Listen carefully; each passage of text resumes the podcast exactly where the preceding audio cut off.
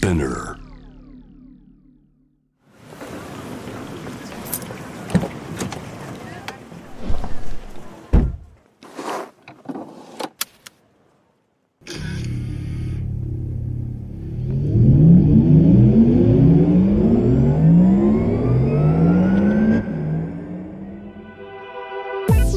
人生の中で絶対に叶えたい夢のリスト Bucket List. ポルシェの創始者フェリー・ポルシェから脈々引き継がれる夢を追い現実にする勇気。そんな夢への熱烈な信念は今もポルシェの大切なミッションです。Driven by Dreams 夢を追いかけることで道を切り開き続ける方をさまざまな業界からお迎えしこれまでに叶えてきた夢の数々そしてこれから叶えていきたい目標や夢について伺っていきます。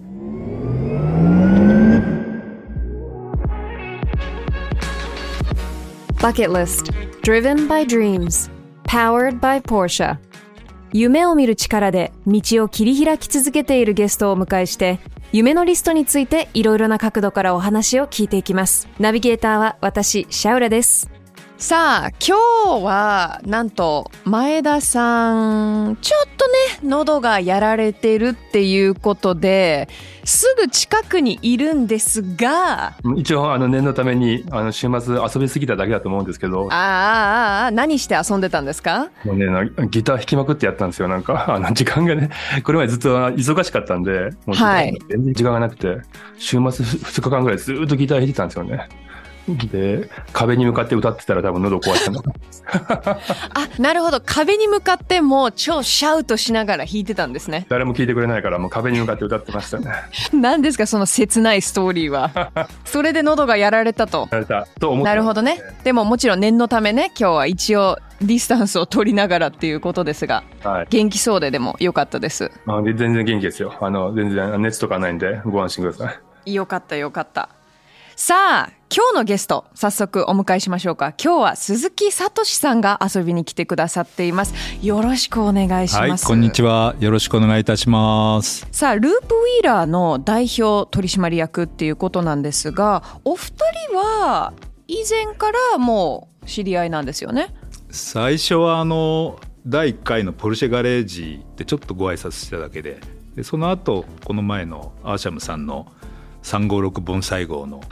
インスタの方にもね、はい、アップされてましたね、はい、トラッドマンズギャラリーで、はい、お招きいただいてでようやくゆっくりお話できるようはい、で今日につながったっていう感じですかね。鈴木さんはこのループウィーラーのスウェット、はい。まあ、スウェット会社っていうことでいいんですよ。ブランドブランまあ、いわゆるブランループウィーラーっていうのはブランドで、うん、でブランドのその一つの定義として釣り網機っていうもう旧式の1964,5年ぐらいまで世界中が逆にこの網機しかなかったんですね。でこの網機は1メーター1時間に1メーターぐらいしか編めないんですよ。ゆっくりゆっくり。ゆっくりゆっくり。はい、ゆっくりゆっくり編むからこう空気をこう含んで編むような感じ、うんうんうん、であとまあ糸に余分なこうテンションというか引っ張るテンションがかからないから本来そのコットンって植物じゃないですか、はい、で植物の持ってるこうエネルギーっていうかパワーをなるべくこう減らさないで編むことができる機械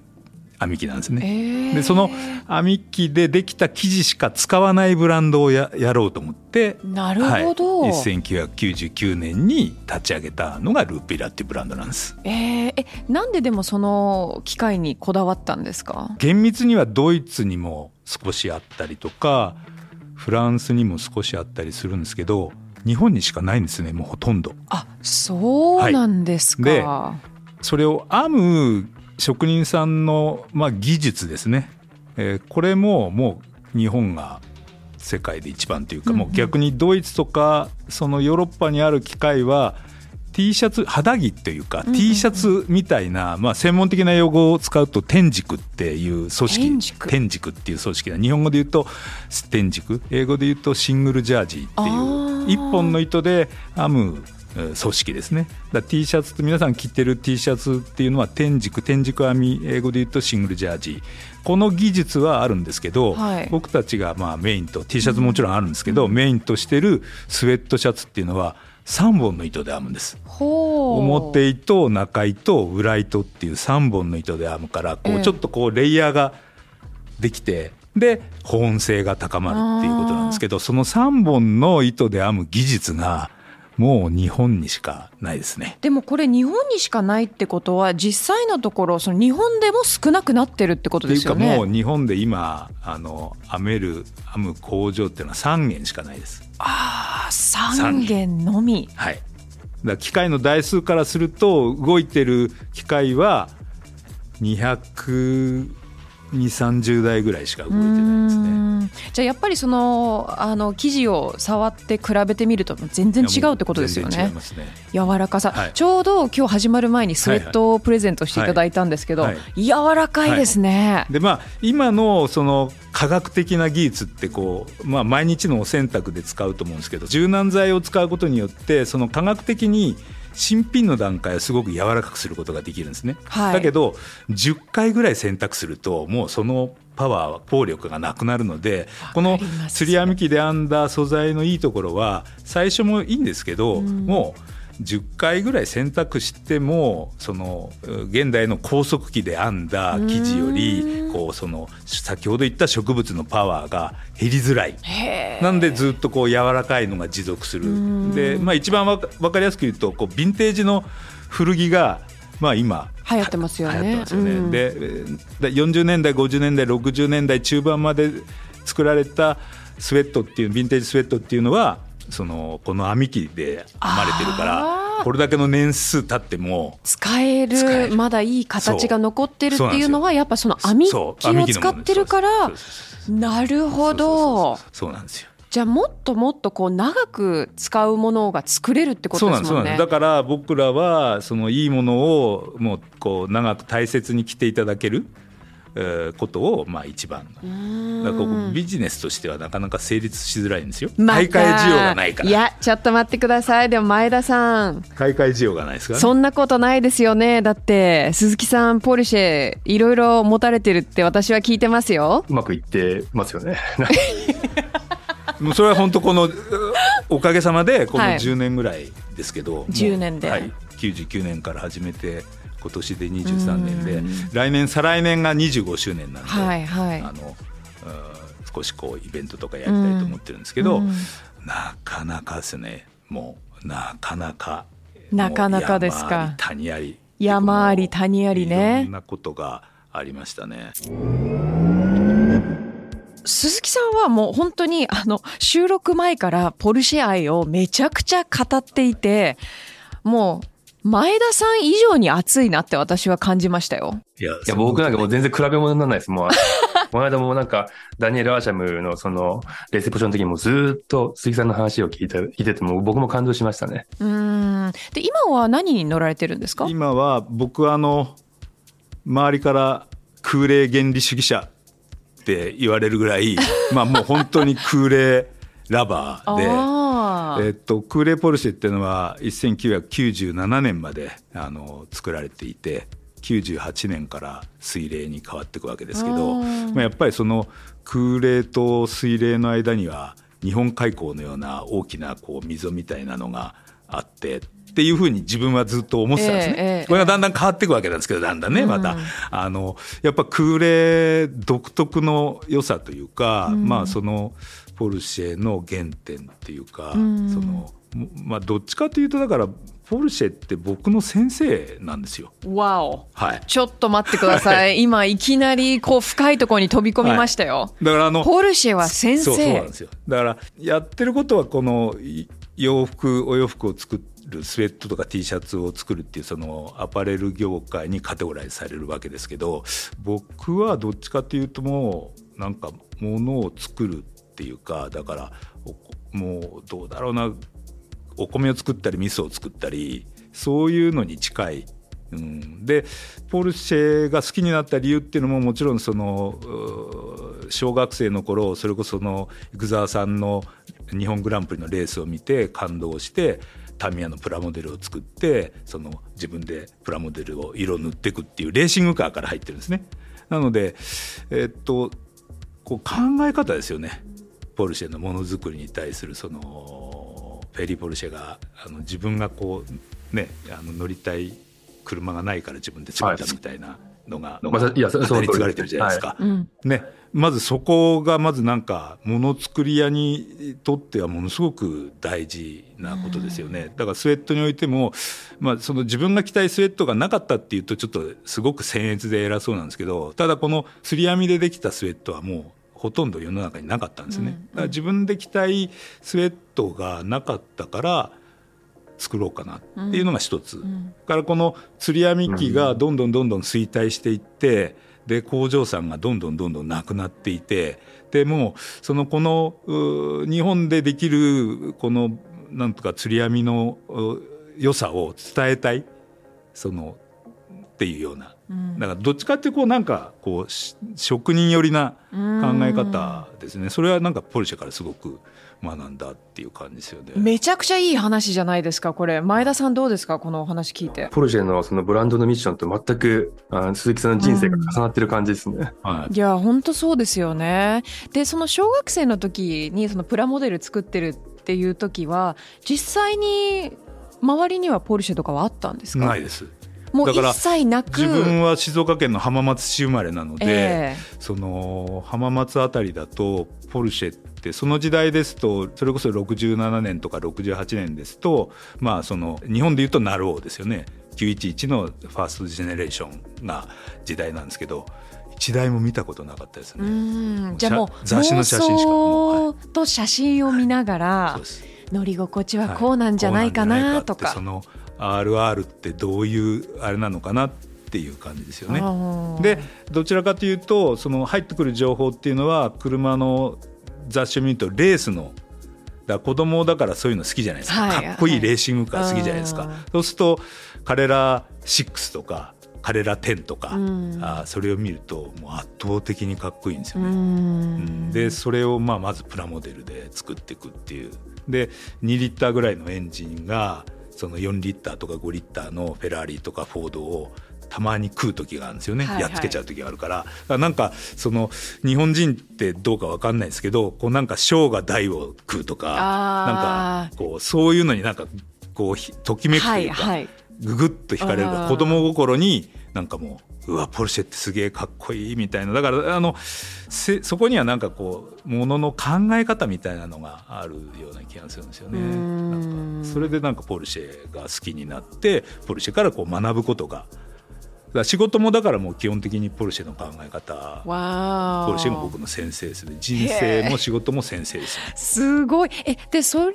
で、まあ、一番最初に初めて本物のポルシェを見たことは覚えてます？最初のポルシェを見た時は大学で東京に出てきて、うん、その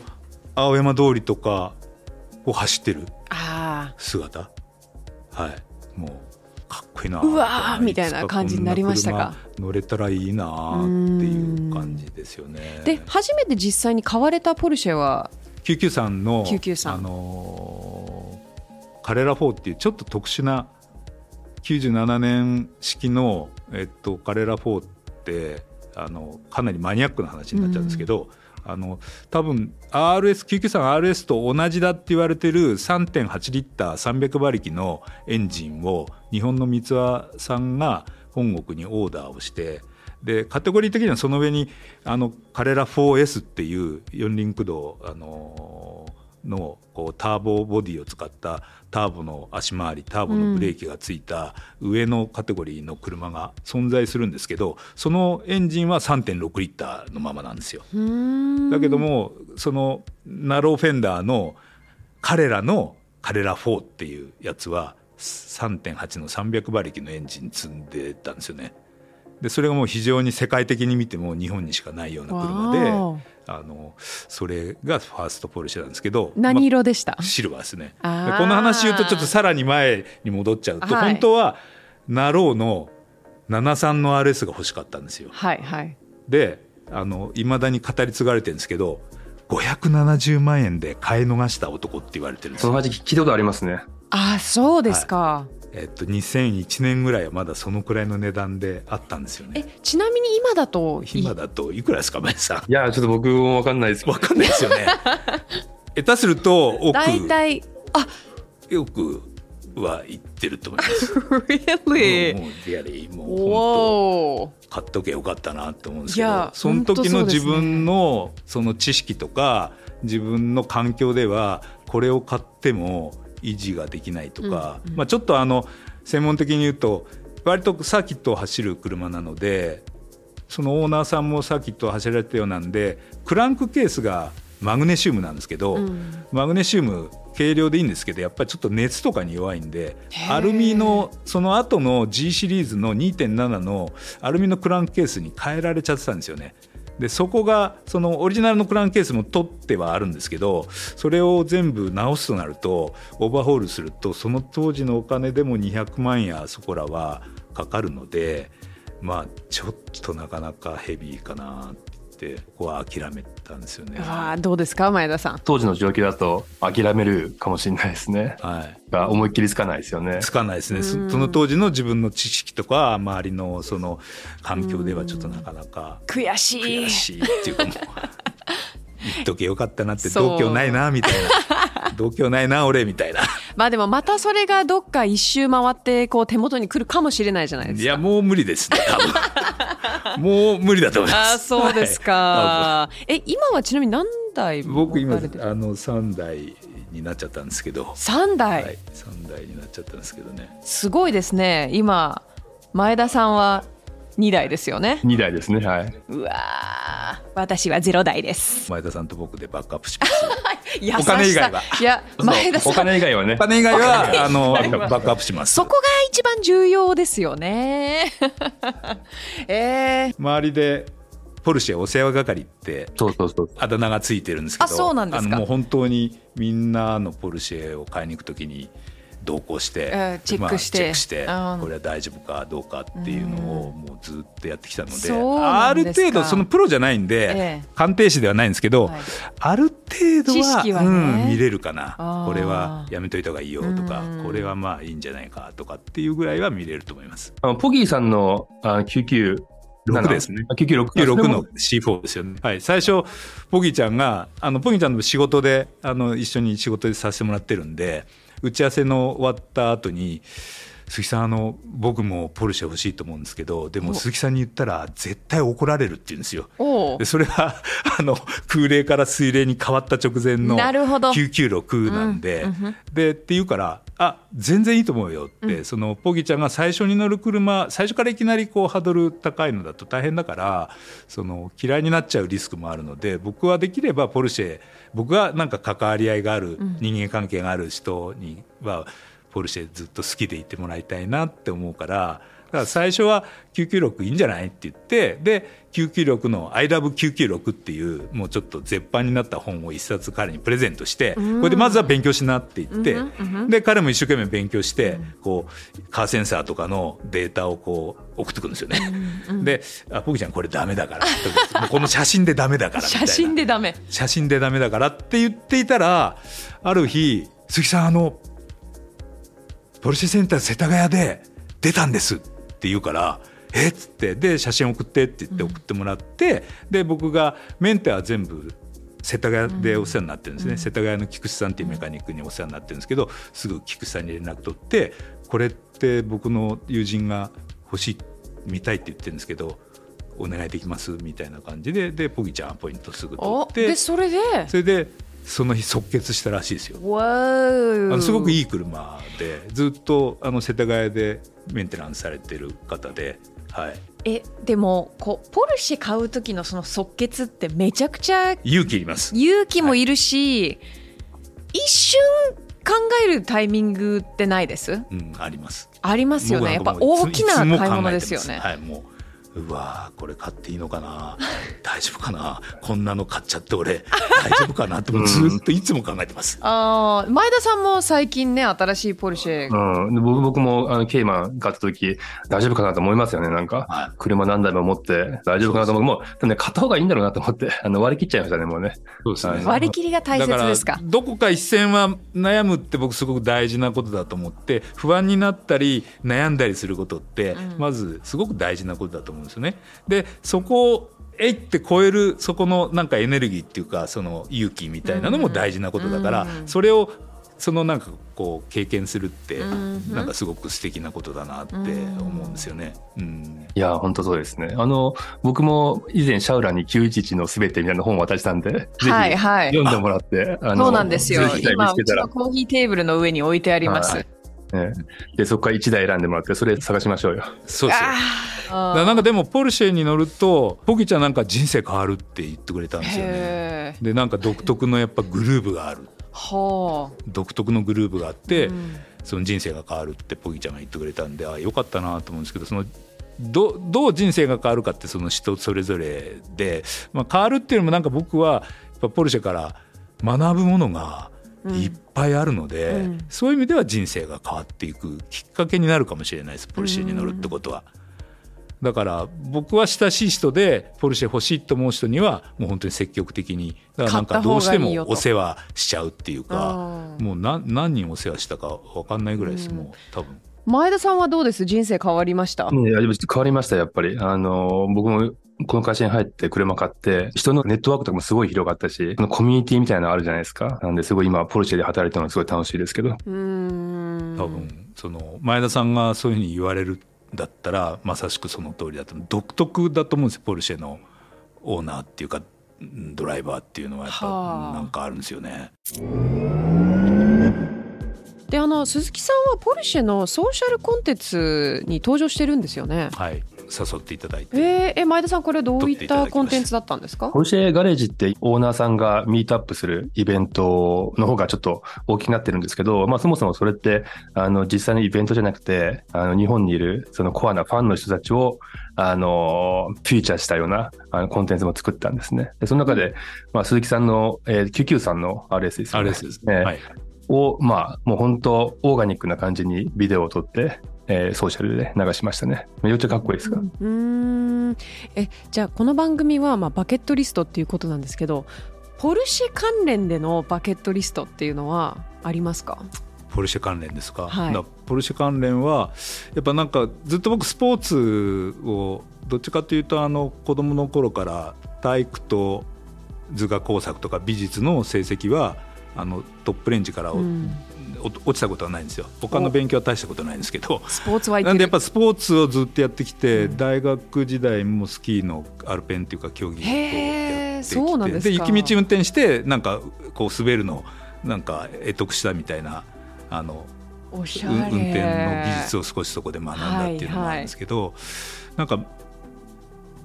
モータースポーツってまだちょっとだけしかやれてないので。モーター残りのもう年齢なので、うん、もうやりたいと思ったことこのコロナの時にやっぱり同年代の仕事関係の人がなんか何人か亡くなったりとかして、うん、やっぱりこういろいろ考えさせられることがあって、うん、だもうそんなにその皆さんみたく40代これからみたいな感じでもないから。残りの人生やりたいことやった方がいいなと思った時に何かやり残してるその仕事はもちろんやっていくんですけどモータースポーツやってないなっていうか自分が納得いくところまでやれてないなってその自分がどれぐらいまでいけるのか分かりませんけども、まあ、やれるだけやってみたいなって今ちょっとこの、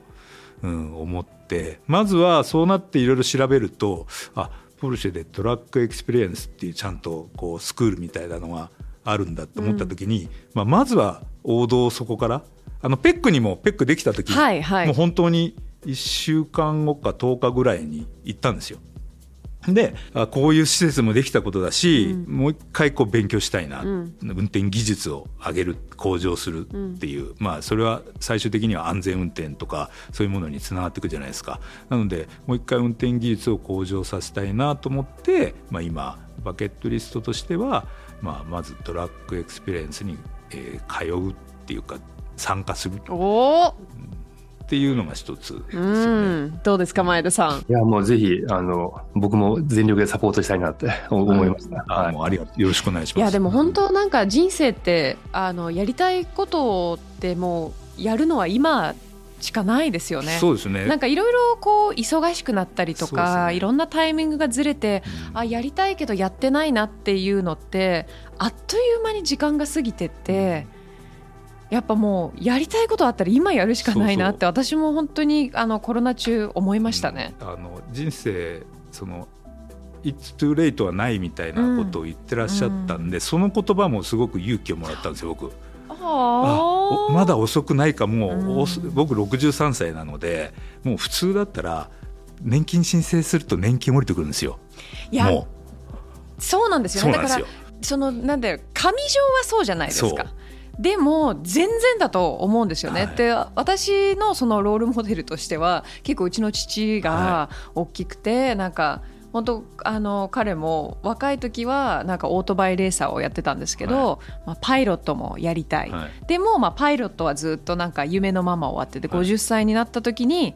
いやーなんかずっとでもパイロットやってみたかったなって言い始めたと思ったら50からそのパイロットの免許に向かってやり始めて60になってからプロの本当のパイロットになってお客さんを乗せてみたいなでつい最近リタイア70までやってましたね。最高ですね。いやそうなんですよ。で、ね、それを見てるとやっぱりこう若い時でも、いやできないかもなとかでももうこの年齢だしなって勝手に思っちゃう時ってあるじゃないですか、はいね。はい、全然ですよね、うんなんでそういうふうにふっと僕も思って、ちょっとこれから頑張ってみるかと。で実際ね彼らカップジャパンに74歳ぐらいの丸山先生でしたっけ、はい。はいね、参加されてらっしゃるのがいるので、うん、なんかそこまではまだ夢のような話なので、まあ、その下のカテゴリーの,、あのポルシェ。スプリントチャレンジカップ。スプリントチャレンジカップジャパンっていうのがあるんで、そこにまず第一目標を掲げようと思うんですけどでもそこもあのタイムとか調べると すごい早いんでそう簡単ではないなっていう。だからまあじっくりね。3, 3年から 5, 5年がかりぐらいでそこに行けるような今プランを、でもそのプラン素敵だと思います、うん、なんかそのじっくりとこうゴールに向かうっていうのは特別だと思います。さっきあの話に出ましたけど、 Track Experience で、まあ、あの、何個か段階があると思うんですけど、それで早く行ってもらって、その後、 Sprint Challenge に出てほしいなと思いますね、ね、 step by step で、ちょっとチャレンジをね、してみたいなと思ってます。私も楽しみにしてます。はい、あの応援に来てください。はい、お世話したみんなにあのピットクルーをやってもらったら、あそれいいじゃないですか。いいですね。でみんなでなんかみんなで今度盛り上がる感じ。で、ユニフォームとか作っちゃったりして、そうですね。もうユニフォーム。楽しそう。揃いのあれ着て、はい、でそれでなんかその次に続く人が出てきたら面白いじゃないですか。うん、そしたら僕チーム監督になっていくので、はい、最高。最高そういうなんかロングタームのなんか遊びっていうかスポーツの楽しみみたいなのをドライバーは個人のあれなんですけどやっぱりチームだと思うのでクルーなんでそのクルーのみんながなんかおやったみたいなこう達成感を作るようななんかあれを作っていけたらいいなっていうふうに、はい、まずはドライバーで自分をチャレンジしてみてでまあどこかで上には上がいるので、はい、どこかで自分が納得いくスポーツとしてあ僕はここまでやったっていう自分で納得がいったら今度はなんかそのチームをなんかやれるようになったらいいですよね。いや素敵ですね。いや鈴木さんあの本当に今日も盛りだくさんな話だったんですけど次回もじっくりと、まあ、はい、鈴木さんのバックグラウンドだったり今に至るまでの話そして今後のバケットリストも聞かせていただけたらなと思っています、はい、今日本当にありがとうございました、はい、ありがとうございました。ありがとうございました。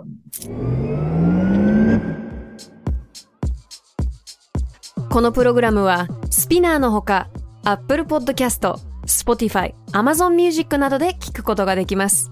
ぜひ番組をフォローして SNS でもシェアしてください。I'll see you next time シャウルでした。 Bye